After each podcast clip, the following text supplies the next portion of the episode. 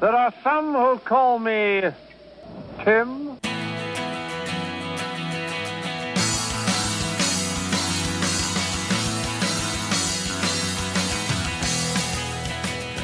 Good afternoon, Valley of the Sun. Tim Jacobs here. Welcome to Life 360 with Tim Jacobs, your 1 hour WOD with God, your spiritual Zumba class, what I call the Thigh Master for your soul. We are live here on 1280KXEG, so you can always call in, but you can also listen to us anywhere in the world by going to the station website, 1280KXEG.com, and downloading the app. So if you have not done that yet, you need to do that so you can always carry us with you. I am Tim Jacobs, pastor of Compass Church in the Wild West Valley, Goodyear, Arizona, to be specific. Husband of a beautiful and gracious wife, father of three. I am also a chaplain in the United States Air Force Reserve, and I am recovering still from a CrossFit injury. Happy Super Bowl week, by the way, to all of my friends in Phoenix. It's a great week to be in the Valley, isn't it? In fact, it's Super Bowl week, so there's all kinds of stuff going on, and there are blimps flying overhead. Have you noticed the blimps? It reminds me of the TV show Fringe. Remember that when they were in the parallel universe? You always knew they were in the parallel universe because there were the blimps flying overhead. But speaking of parallel universes, I am really excited about what we're going to talk about today, at least in the first half of the show, because we're going to talk about heaven and going there and coming back, or at least supposedly going there and coming back, including near-death experiences and all that. So we have that here in the first half of the show. And in the second part of the hour today, we have a conversation with Ryan Bell coming up. Ryan Bell, the pastor turned atheist. So I am extremely excited about speaking with him and talking to him about his journey, what led him out of Christianity and into now a world of atheism. But first, let's talk a little near-death experience, okay? My guest, I'm very privileged and excited to introduce to you today, is the editor of Christianity Today, author of numerous books and articles, a very influential voice in the Christian world, Mark Galli. Mark, how are you doing today? Good. How about you? I'm doing fabulous. Thanks so much for coming on the show. We have never met before, but it is a pleasure to meet you. And I want to let everyone know right off the bat where they can find more about you, how they can get to know you better. And where can they go? In terms of website, Twitter, anything like that? Well, probably the best thing. I mean, I have a website, markgalli.com, but it's kind of static. So the best thing they can do if they want to find out who I am and what I think would be to go to Christianity Today's website, enter the search box, Mark Galli, and then you'll see a list of articles I've done recently and see if anything's helpful for you. Awesome. And Christianity Today, you guys, this is a very influential magazine, and I would say to anyone, if you have not gone to the website and if you are not a subscriber, you need to do that because you guys have very relevant, very insightful, it's inspirational stuff, and I think it deals with a lot of hard-hitting cultural issues, and I love how you don't back away from things that are going on in the culture. But what really, the reason I wanted to talk with you is because there was a book that was published back in 2010 called The Boy Who Came Back From Heaven, and that has been the subject of some controversy recently. So, Mark Galli, why don't you tell us what happened with The Boy Who Came Back From Heaven?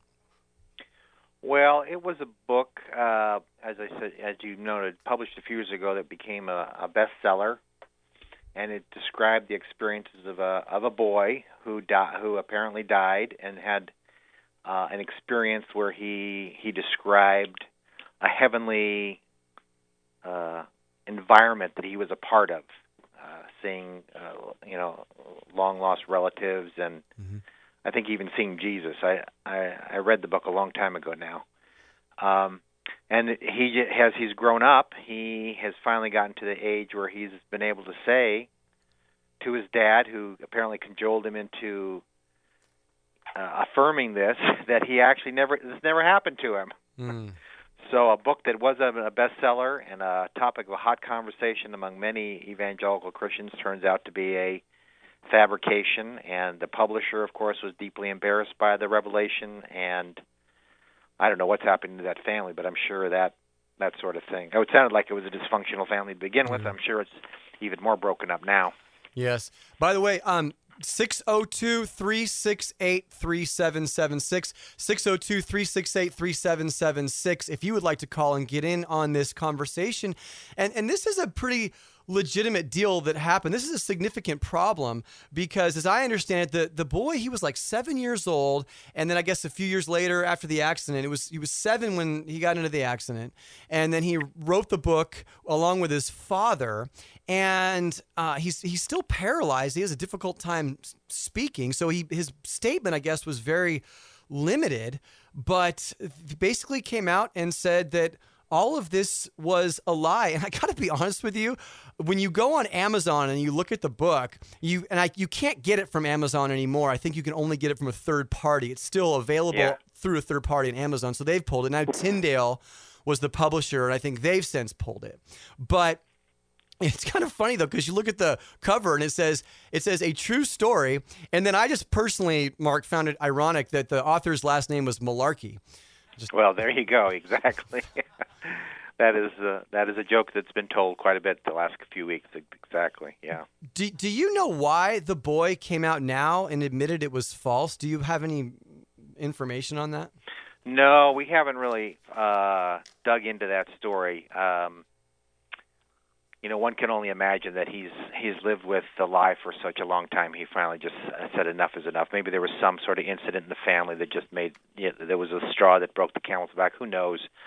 I'm just glad he was finally able to come out and just say what the truth is. I'm sure it's a huge relief off his mind. Yeah. It's all, even if the truth is uncomfortable and it makes us embarrassed, obviously in the long run, it leads to a healthier life and healthier relationships. So I'm glad for him that he was able to have the courage to do that. Absolutely. But you, several years ago, back in 2012, you wrote an article about this subject that was simply entitled Journeys. And it was a really fascinating article because you just don't simply talk about the various books, but the issues behind it. And the question you asked is, does it matter that people who have had near-heaven experiences are confused theologically, or even in this case, have fabricated the whole thing so long as the good news is preached? So the question I want to ask you is, so it was false, but along the way, certainly people read this. They got encouragement from it. Some of them probably have passed away since they've read it, thinking it was true. Mark Galli, was even though it was false, in your mind, is it helpful or not? No, because it was false, it's not helpful. I would think, I don't know what the state of it, I don't know if the book helped anyone come to faith, but if it did, one can only imagine that it's going to help them to stop believing once they find out it's a lie.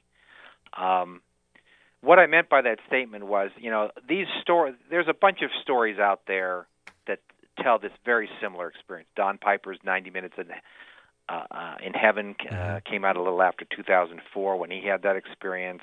And in the previous generation, there were books by Raymond Moody and others who had similar type, near-death experiences. So these books, and they're still coming out, and there's still some on the New York Times bestseller list. And these books come out, and it's hard to know what have they have experienced that's true and real and objective, and which is something fabricated in their mind, and which are just plain stories they've made up, like the Todd Burpo book.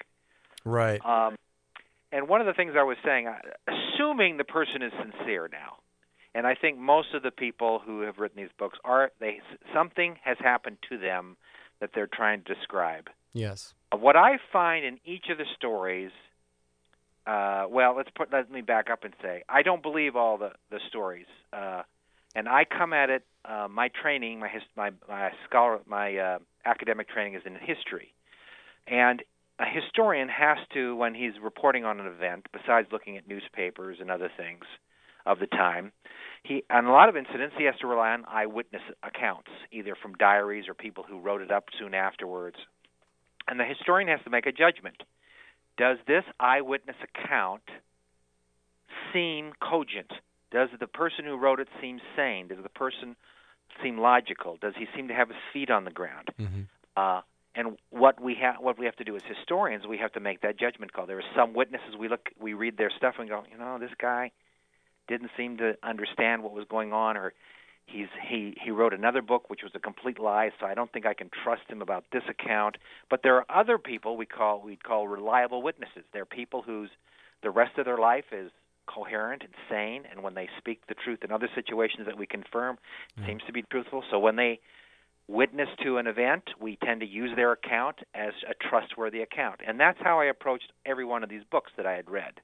And to be honest, I didn't use Todd Burpo's book in my article other than to say it was a book that was written, because when I read it, it did not have that sense about it that this was a reliable witness here. There was something fishy about it. I couldn't put my finger on it, but I just didn't trust it, as opposed to other books like Don Piper's book. I've met Don Piper, and even though I was not a believer in his testimony beforehand, after I met him and talked with him, he struck me as a reliable witness.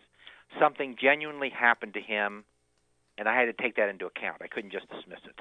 We're talking with Mark Galli, editor of Christianity Today, about heaven, going back to heaven, or going to heaven and coming back and living to tell about it, basically, and the whole subject of near-death experiences. The number is 602-368-3776 on Life 360 with Tim Jacobs. Remind us, what was the name of the book that Todd Burpo wrote? It was called Heaven is for Real, a little boy's astounding story of his trip to heaven and back. Now, was that the one they made into the movie? I assume so, yeah. I haven't seen the movie, so I don't know. Okay. Because Don Piper's book was 90 Minutes in Heaven, and then a book that's been on the New York Times bestseller list for a long time, not by a Christian, but it's Eben Alexander's Proof of Heaven. Those would be the three most recent books on this genre. Right. And it's funny because you talk about this genre and how it had an evolution in it, in the sense that for a while it was just people who saw the light, so to speak, and had these light at the end of a tunnel. Yes, that sort of thing. Yeah. Yes, and then it sort of focused into, now they're actually Christians who are talking specific details about going to heaven, and that's really kind of what seemed to concern you to go, wait a second, we better take a closer look at this. Right, because their accounts, to be frank, don't often line up with biblical truth as we understand it. So yes. How do we process that? If we, after talking to them, we suspect that something genuine and real happened to them. And that was one of the things I was trying to, how do we parse that out? How do we understand what happened to them? And what can we take from that that's helpful, and what can we just either dismiss, or what can we put aside as just mystery? We won't know until we actually meet Jesus face to face. Yeah, and the thing what I appreciated about your article was, because where I come from, I'm kind of a skeptic at heart about a lot of things, and to be honest with you, when I look at near-death experiences in general, they all seem to point to universalism. So it's like somebody has this tragic experience, they're in a car wreck or they're on a gurney, and they look down at themselves, but they all seem to say, well, I saw this bright light and I saw this figure, and they're all rushing to tell you about how all roads lead to the same place. So I'm looking at this and I'm thinking, okay, basically it's like I expect to die, and the first person I'm going to see is my cultural anthropology professor, wearing a tie-dye t-shirt, smoking a bong with a bunch of leprechauns in a drum circle and saying, all roads lead to the same place. Don't worry. You're okay. Go back and enjoy your life. And I feel like, why are they so adamant about presenting that message when they come back? Well, actually, to be more specific, generally the message they have in common, except for a few exceptions, is that they are greeted either by a being, or they're in an atmosphere in which it's permeated by utter and complete love, forgiveness, and acceptance. Mm-hmm. So then they extrapolate from that everybody's eternal destiny is to be with God. Now, a couple things to keep in mind in terms of this thing. First of all, it is true that people of different religions and different denominations have experiences that seem to accord with their religious culture. And at one level, that could indicate that it is something going on in the brain that's just been manufactured, or it could mean that that's the frame of reference in which they're trying to process this extraordinary experience, and the only categories they have to talk about it are the categories that they've learned in their lives. So I'm kind of, I can go either way on that, but I think it's only fair to open that up as a possibility. Second thing, we don't know actually what the experience is that they've had. That is to say, they talk about it as heaven, or they say it's heavenly, but the fact of the matter is, I don't know if that was heaven or not. Is that the chamber? Is that an experience that happens before the judgment? Mm-hmm. Maybe everyone does receive that sort of a sense of God's absolute and unconditional love before they enter into a period of judgment and after they really die. In other words, we just don't know what. So what I'm saying, I guess, what I take away from that is we do as Christians believe that God's love pervades the universe, is available to everyone, and is unconditional. And it's because Christ died for us while we were sinners. He was reconciling the world to us, not counting our trespasses against them. And if people have that experience, as far as that goes, I have to say as a Christian, well, yeah, that's what God is like, exactly. Yeah. Now, there's a lot of other truths that we know that are associated with that have not been revealed to these people at this point. But that one truth, I can at least say, okay, yeah, that's true. I preach that all the time. God is love, unconditional love. Right. If you've experienced that, that's a wonderful thing. But there's other things that are involved in having a relationship with that God of love, and that's asking for forgiveness, leading a life according to Christ's commands, because those are the wisest way to live, et cetera, et cetera.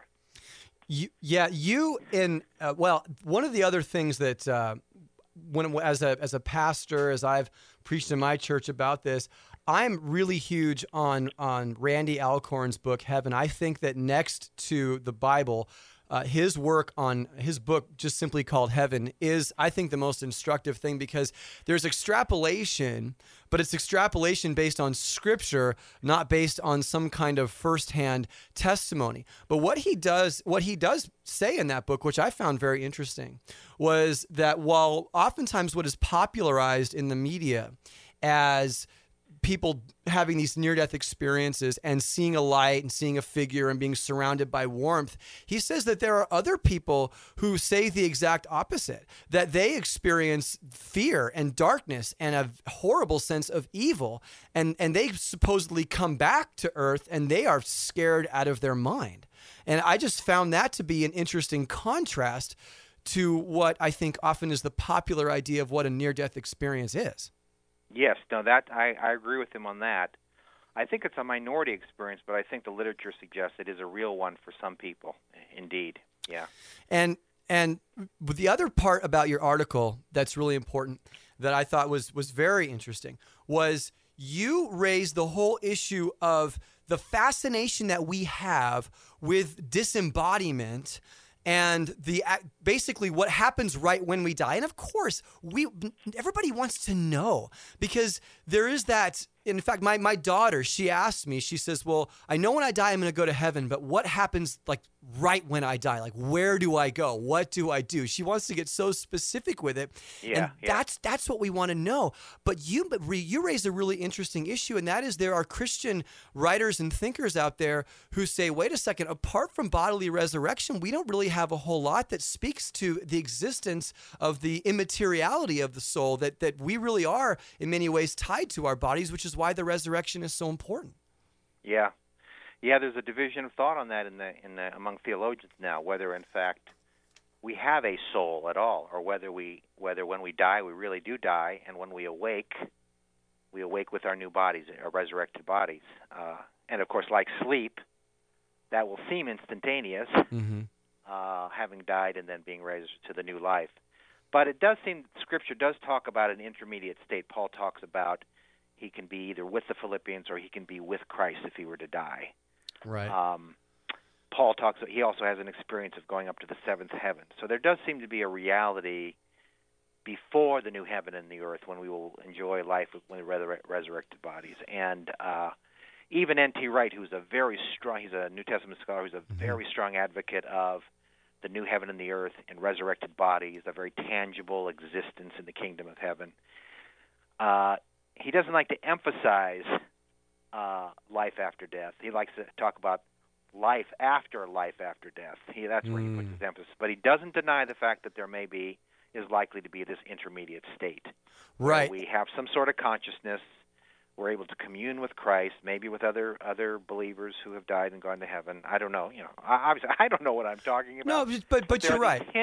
Hints in Scripture that suggest that this is the case. Right, and you have, of course, Jesus says to the thief on the cross, today you will be with me in paradise. Exactly. And there is that implication, because I think the idea of soul sleep I don't think is biblical, and I think the idea of basically ceasing to exist for a period of time is rather frightening to people, even if you can say, well, it's kind of like going to sleep and then waking up the next morning. Yeah. I don't think most people like to think of that. 602... 368-3776. I'm talking with Mark Galli, editor of Christianity Today, ChristianityToday.com. If you are not a subscriber, if you have not gone to that website, you need to do that. They have excellent reporting, excellent features, all kinds of stuff that I think will really help you and engage your thought, especially when it comes to Christianity. If you have a question for Mark, please call us, 602-368-3776. You write in your article, you distinguish Eben Alexander, who is not a Christian, but he makes I'm going to read his quote, but you quoted him. I'm going to read this. It is a fascinating quote. He writes this, and I quote, "One of the biggest mistakes people make when they think about God or Allah or Vishnu or Jehovah or whatever you choose to call that source, capital S, source of absolute power, that creator that rules the universe, is to imagine Om." Now, Om is who he calls God, right? Om, just to imagine Om as impersonal. So he's saying one of the mistakes people make, and this guy's not a Christian, is to imagine that God is impersonal. He goes on to say, yes, God is behind the numbers, the perfection of the universe that science measures and struggles to understand. But again, paradoxically, Om is human as well, even more human than you and I are. Om, crazy name, Om understands and sympathizes with our human situation more profoundly and personally than we can even imagine. That is amazing to me that he would write that. Yeah.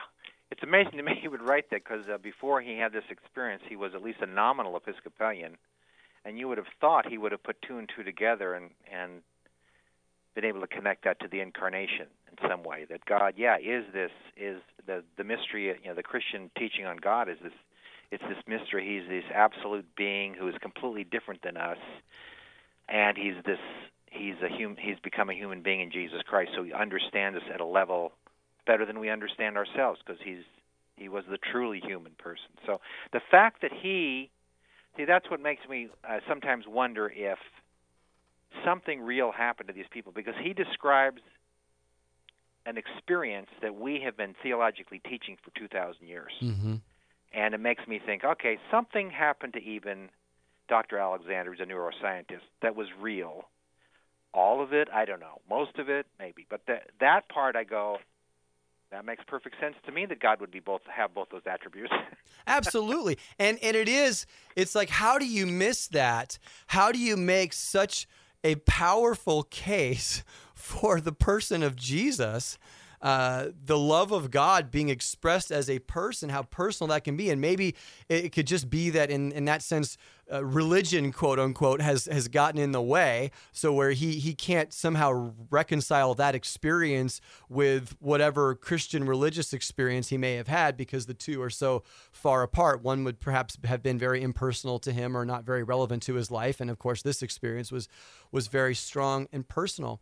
But that being said, you know, are we to expect, as these accounts continue to come out here and there, what should the average Christian do when they see these things come out on the shelves, when they see it available online, and maybe there's subsequent movies made about these topics? How can Christians kind of make sure that they're wise when it comes to these sort of things?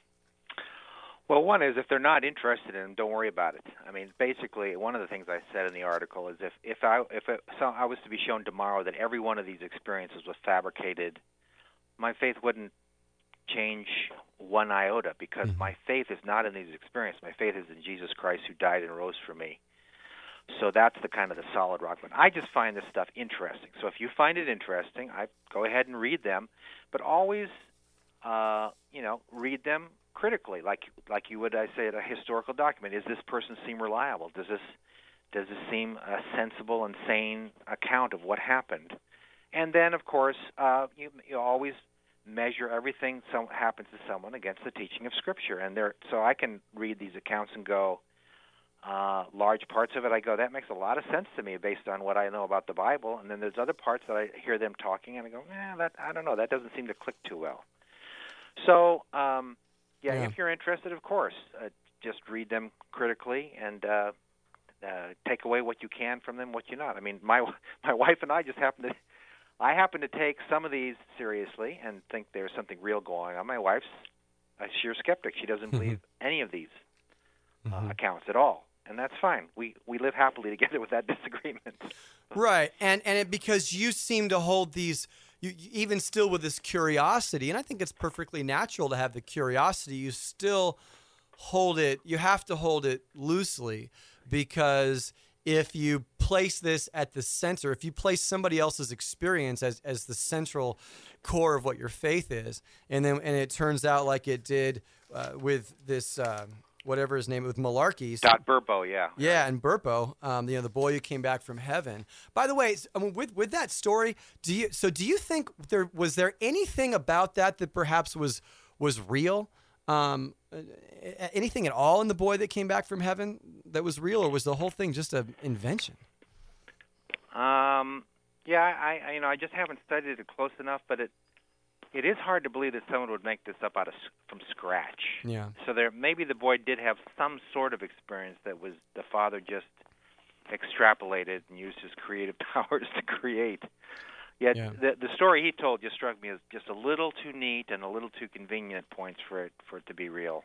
Right, and that's an important part of kind of investigative journalism as well, right? If it lines up too closely, that maybe means they've thought through all the contingencies and right, but reality is a little messier, and things always don't fit together nicely. It's things that really happen to people, and we have to learn to live with a certain amount of mystery in this world and trust. Yes, that Christ is working in and through these, through people, through us, through our churches. Well, I mean, what in a local church makes a whole lot of sense some days. Right. You're a pastor, you know. No, absolutely. It's messy. It's messy, and you're right. I think people that when it's too neat for everybody, or if people expect it to be all put together nicely, but it is true though. I think a lot of people in the Christian community, sadly, I mean, they want these things to be true. They want hope. And maybe some of these things are born out of the fact that they really aren't getting some of these questions answered. I mean, you talk about that too. Even the idea of resurrection is wonderful, but there's a sense in which, we talk about universal justice and peace, but these things are very abstract and they're not personal. They go, okay, yeah, someday I'm going to live on this new earth, but I don't really know what it's going to be like. And that doesn't seem to solve the core issue of my problem now, which is a great sense of fear about what's going to happen. And I think that's maybe where... That's a really good point. I think this calls on preachers like you and teachers like me to work maybe a little harder to help us understand the really reliable witness and the person whose word we can trust that there really is an experience of an absolutely loving God that awaits us on the other side of death. Of course, it's Jesus Christ. Right. And yet... maybe it's the way we talk about Christ that makes him seem so distant and not someone we can identify with, where we read the story of a young boy. For some reason, we really identify with it. Well, the fact of the matter is, Jesus Christ was truly human as this boy or Don Piper or anyone else, and he's more reliable than they are in terms of his word. So I think one of our tasks as preachers and teachers is just to help people set their confidence on the thing that actually is trustworthy, and that's Jesus Christ. Absolutely. His words, his death, his resurrection. That's what's really trustworthy. Yep. These are interesting. They're edifying in some ways. But what's really solid, what we can really put our weight on, is our Lord Jesus. Absolutely. So, Mark Galli, tell me, what are you working on now? You have any books coming up? I have nothing in the offing immediately. I've written a biography of a popular biography of Karl Barth, the theologian Karl Barth, that I'm revising. More and more evangelical theologians have been influenced by him, and I just felt like the general public ought to have a better understanding of who he is, where we as evangelicals can be grateful to him, mm-hmm. and where we still have some questions, and where we can admire him as a great hero of the faith. Awesome. He was, in many ways, like Bonhoeffer. He stood up to Hitler's mm-hmm. Madness. He mm-hmm. didn't get killed for it, but he got exiled from Germany for it. He had other moments where he showed great courage as well. Well, that's awesome. Listen, Mark Galli, thank you so much for being our guest here on Life 360 with Tim Jacobs. Hey, can I get you on again sometime? Can we talk about something else some other time? Not a problem. Sounds good. That'd be so great. Mark Galli, editor of Christianity Today, and just a very wise word here on the whole subject of near-death experiences. So make sure you go to markgalli.com, and we will be right back with Ryan Bell on Life 360 with Tim Jacobs.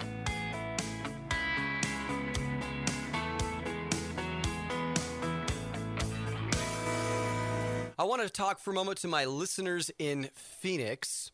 You know, if you're like me, you're trying to stay active, you're trying to stay strong, you want to beat back the hands of time, and as Rod Stewart once said, stay forever young. But in the process of doing all that, you're going to bang yourself up a little bit. You know, you're going to fall off your mountain bike, throw too much weight over your head. Hey, you may even pull a muscle reaching for the nachos at the Super Bowl party.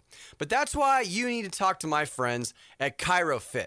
Now, ChiroFit is a full-service chiropractic physical therapy massage center, and they have locations around the valley. They have one in Buckeye, one in Tempe, Peoria, and they are opening up one very soon in Goodyear. So you want to give them a call at 623-773-2000. That's 623-773-2000, and go in there and get fixed up, because we can talk all day about how to deal with your spiritual health, but you got to take care of your physical health too as you're out there loving life, loving the body God gave you. Work hard, and it'll get beat up once in a while, but the folks over at ChiroFit can help you fix it. So give them a call. Again, 623-773-2000.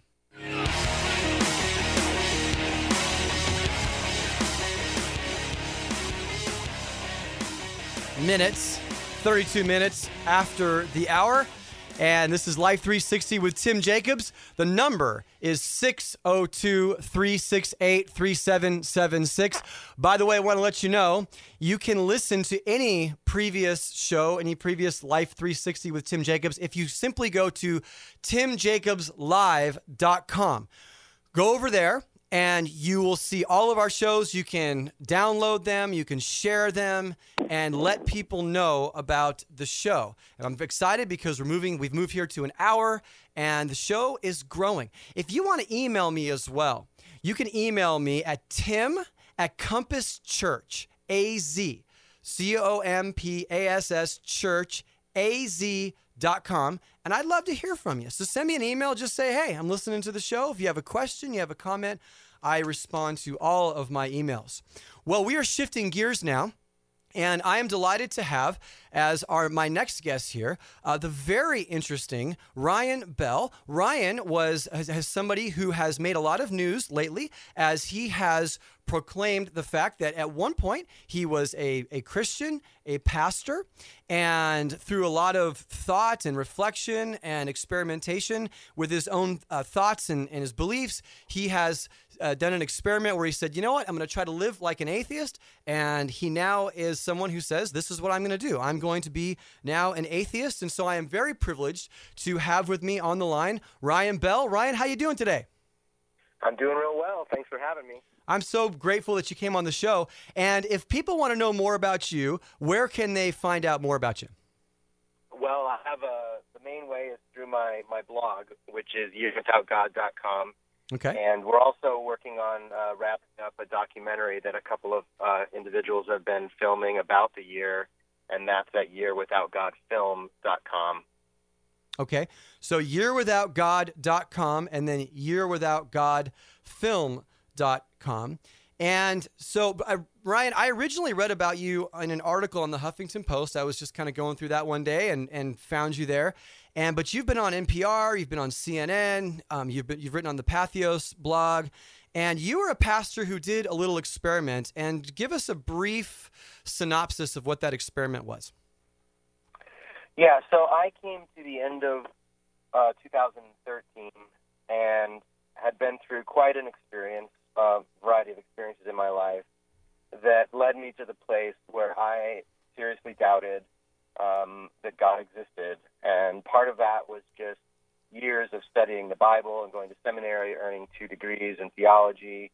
Part of that was being in ministry and talking to people and experiencing what happens when people try to believe, pray, what happens when people pray, what doesn't happen.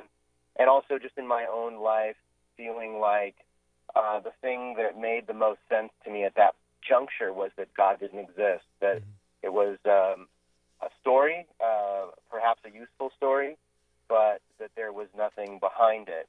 And so at the beginning of 2014, I just started out on this experiment. So it's important to make clear, especially for your audience, that it wasn't like I just was bored one day and just was like, I'll just give up my Christian faith. Oh, it's fun. It was really, I had come to the brink of unbelief, and I didn't want to just step over the line without reflection, without thought. I really wanted to give it a year at least to stay in the question, to stay in that sort of unknown where I could spend time learning and talking to people and reading books and thinking. So since you've kind of come out with this conclusion that God does not exist, obviously, it moves you from one camp into another. Have you been beat up pretty bad by the Christian community? How has that gone for you? Yeah, I mean, it's been a mixed bag, as you would probably expect. I have a lot of friends, of course, that are Christians. Many of my church members from before are still good friends, and and they've been unequivocally supportive and great people. I think, though, the greater distance between me and actually knowing the other person, the easier it is for there to be hostility. So there have been some pretty nasty things said. As recently as this morning, a guy who used to come to my church once in a while, really, people hear what they don't really hear what you say, and then they amplify it by 10 times and blow it out of proportion. And so that's the kind of, discourse we have on the internet. But, right. So it's been kind of a mix. You're only the second Christian radio show that's had me on, so I don't know. Yeah. I wish more Christians would engage with the topic. Well, and I only ask that because I hope right out of the gate, my purpose is not to come after you. More than anything else, I just want to understand and just want to understand what your thoughts were, and as well as if people want to call in and ask you questions. Sure. By making this public, you've opened yourself up to a lot of questions, because it's hard. People take their faith very seriously. And when they see someone like you who was in ministry, who studied theology, it kind of tweaks them a little bit. 602-368-3776 if you have a question for Ryan Bell. The first question I have for you, though, is when you did this experiment, how did your life change? When you said, I'm going to do a year without God, what was different? I mean, for example, what did that involve for you to just live like an atheist? It's a really good question, and I struggled with it for the first few days especially. I no longer had a church at that time. I was not a pastor. I wasn't going to church anywhere, so I just kept not going to church. I think the biggest change is that I didn't pray. And that was fairly easy to let go of for me, because I was never in the last several years, I had not been in the practice of kneeling down and asking God for things the way I was raised as an evangelical to do. My prayer life had turned more to reflection, journaling, and thoughtful reading, meditation, that kind of thing. Okay, see, that's interesting to me. So you're saying that your life, even before this experiment, it wasn't so much based on a relationship, it was more based on a set of ideas that you were trying to adhere to? Well, no. I mean, my relationship, my faith had always been based on a relationship in as much as I knew how to do that or knew what that meant. I mean, my tradition, I come from a Seventh-day Adventist tradition, which, of course, is diverse in and of itself. There's a diversity of Adventists, but my upbringing was very much about, I remember one of the Ellen White quotes, one of our founders in the Adventist Church, one of the quotes I remember her saying is that prayer is talking to God as you would talk to a friend, so it was very much this kind of very evangelical, heartwarming experience. Adventism in part came out of the Second Great Awakening, the Wesleyan kind of revival movement in America. So we have a lot of that piety as a part of our background. But I think I just... So here's an example.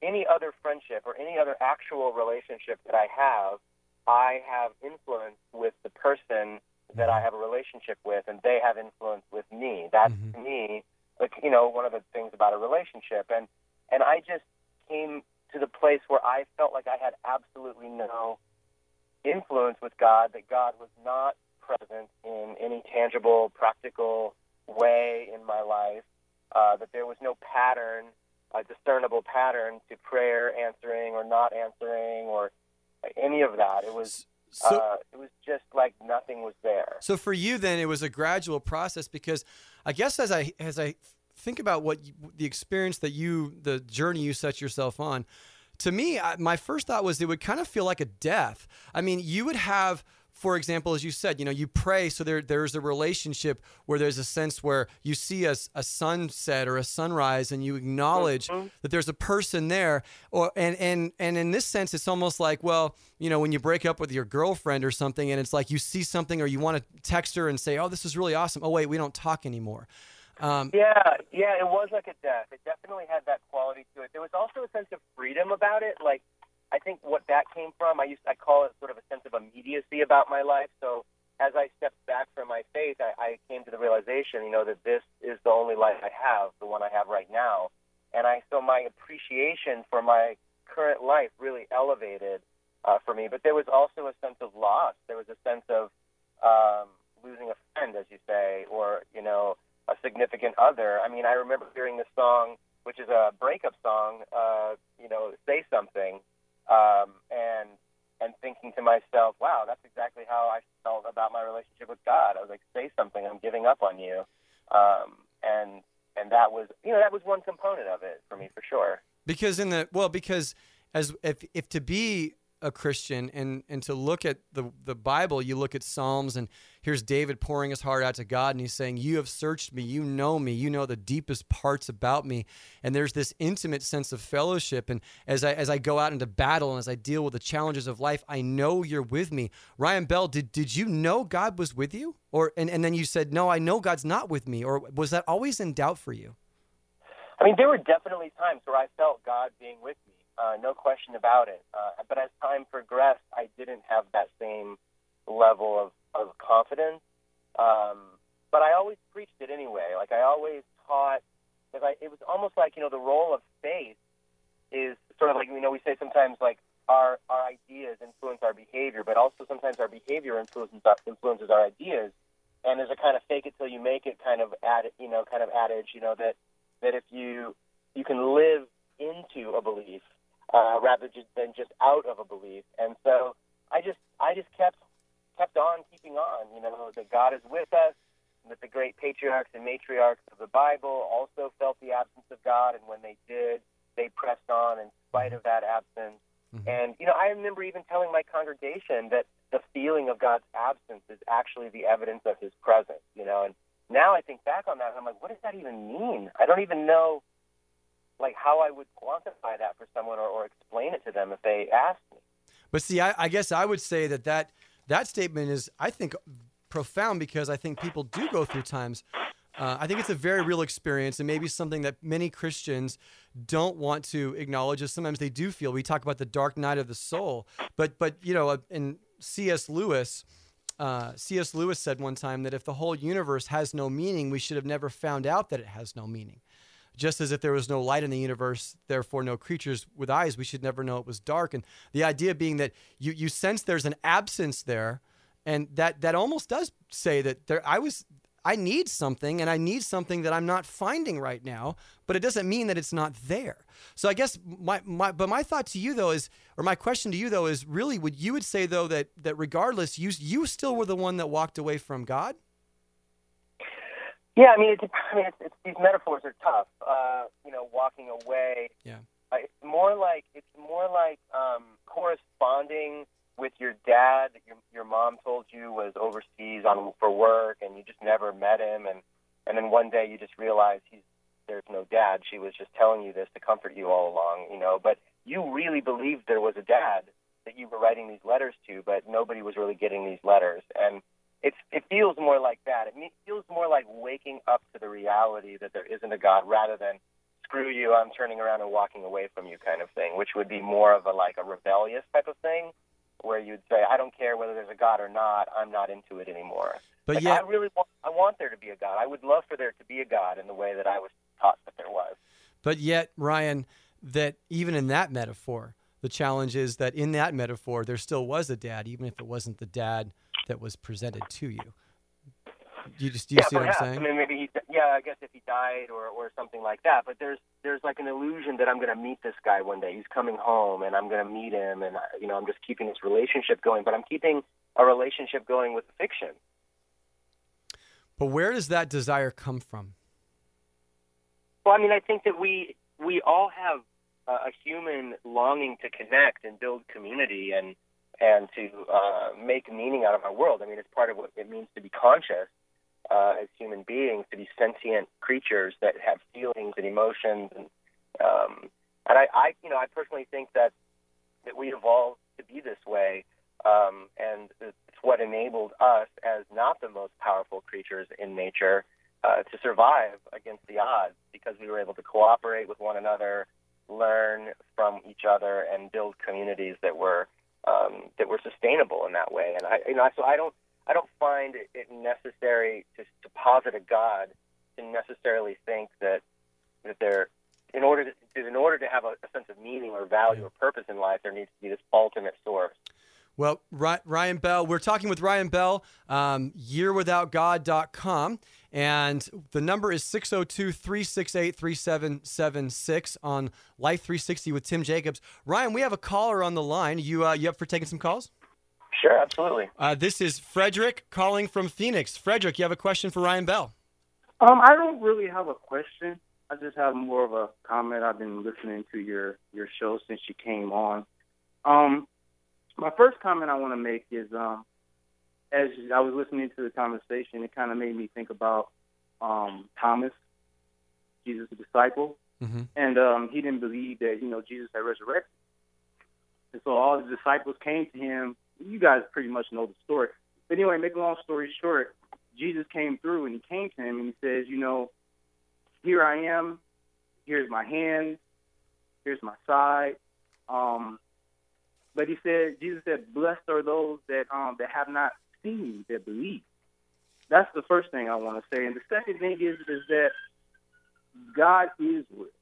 And in Hebrews chapter 11, verses 3, and New Living Translation, it says, by faith we understand that the entire universe was formed at God's command, that what we now see do not come from anything that can be seen. So we know that God exists. Okay. I think what it more is right now is just the season that you're in, a tough time that you're going in. It possibly maybe could be the sin. It might be some present sin or something that hasn't been dealt with over the years, because okay. I've kind of doubted that too. I don't know how much time I really have. I know it's really short, but right. Well, Frederick, hang on a second. So you brought up a couple of good points. Ryan Bell, how do you respond to that?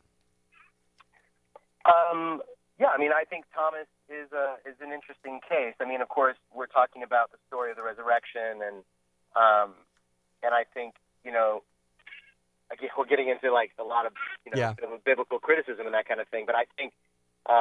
The story is told to bolster the faith of people who might not have believed. Because what happens is, if Jesus is raised from the dead, and then only a certain one generation gets to actually experience that, and ever after that, the followers of Jesus don't have the privilege of seeing the resurrected body of Jesus, so they must be taught to believe without seeing. And so Thomas becomes this metaphor, this example of those who believe without having the physical evidence.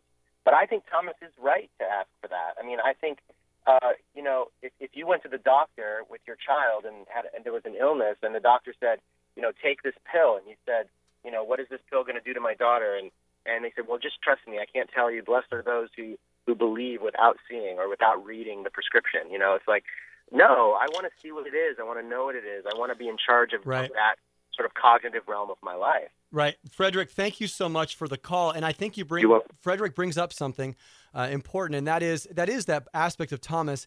And I think Ryan Bell, I think that absolutely we should be able, in fact, in the scriptures in Isaiah, it says, come, let us reason together. What then, because you go from something. See, this is one of the other questions I wanted to ask you, and I got to be honest with you. I have like 8 more minutes, and I wish I had another hour with you because I've really enjoyed our conversation. I want you to know that, but good. But I one of the main questions that I wanted to ask you is: it's one thing to go from being a theist to an atheist, meaning you believe that somebody lit the fuse, so to speak, and now I don't believe anybody did.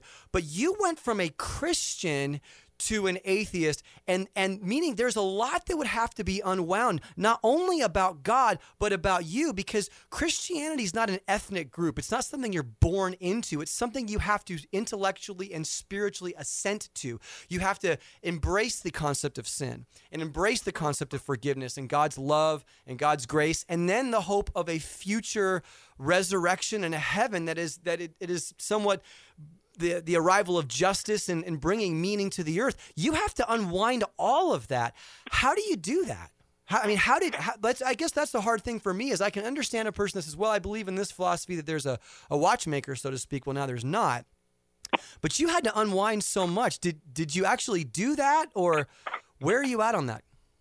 Well, I mean, I think it comes unwound somewhat gradually, and for me it did, at least. And I think what I mean by that, and let me tell you a story. So I could probably answer this that way.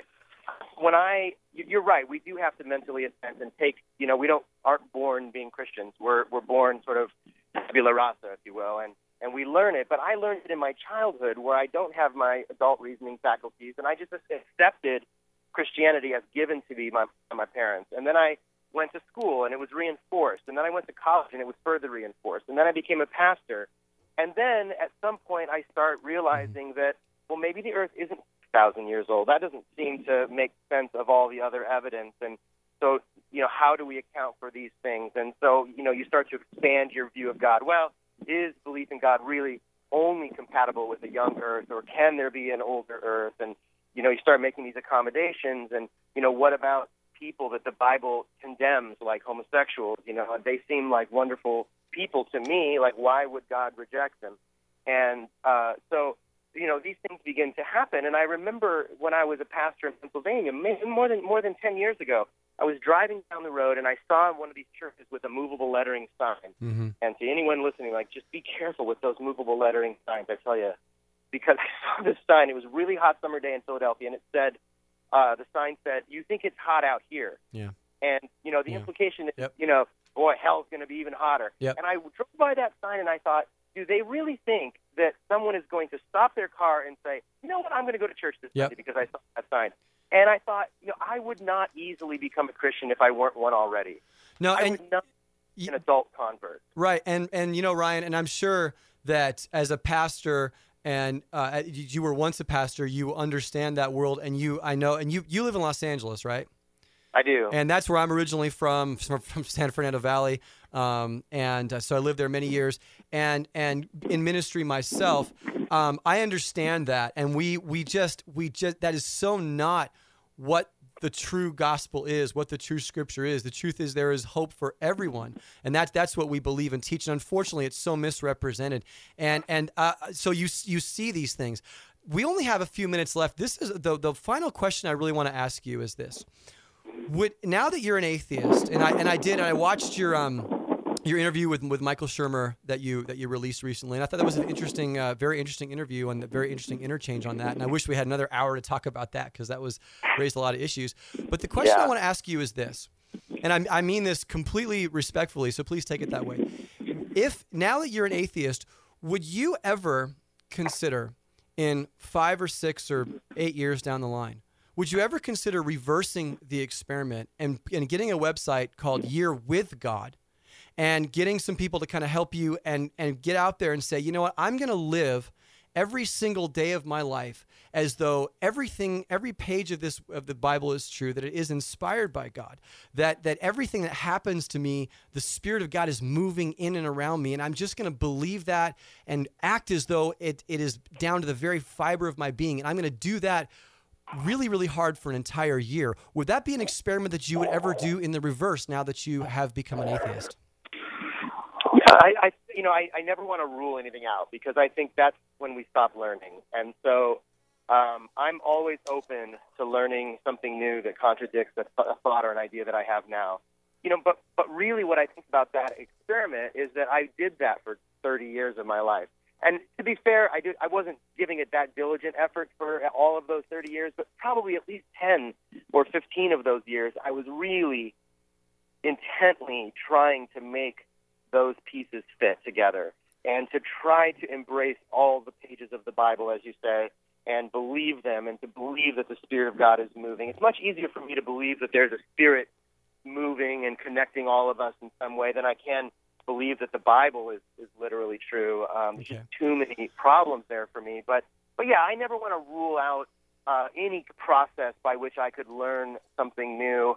But I also want to, highlight again that I have been studying the Bible and leading churches and honestly, seriously working on my own. Ryan, listen, it's radio. We're out of time. I wanted to give you all the time I possibly could. Hey, thanks so much for being on the show. And I'd love to have you on again at some point. And again, everyone, Ryan Bell, yearwithoutgod.com. If you have other questions, please email me. Otherwise, we will see you next Tuesday, 4 o'clock, Life 360. Until then, keep believing, keep the faith, and be strong. And we will see you next time. God bless.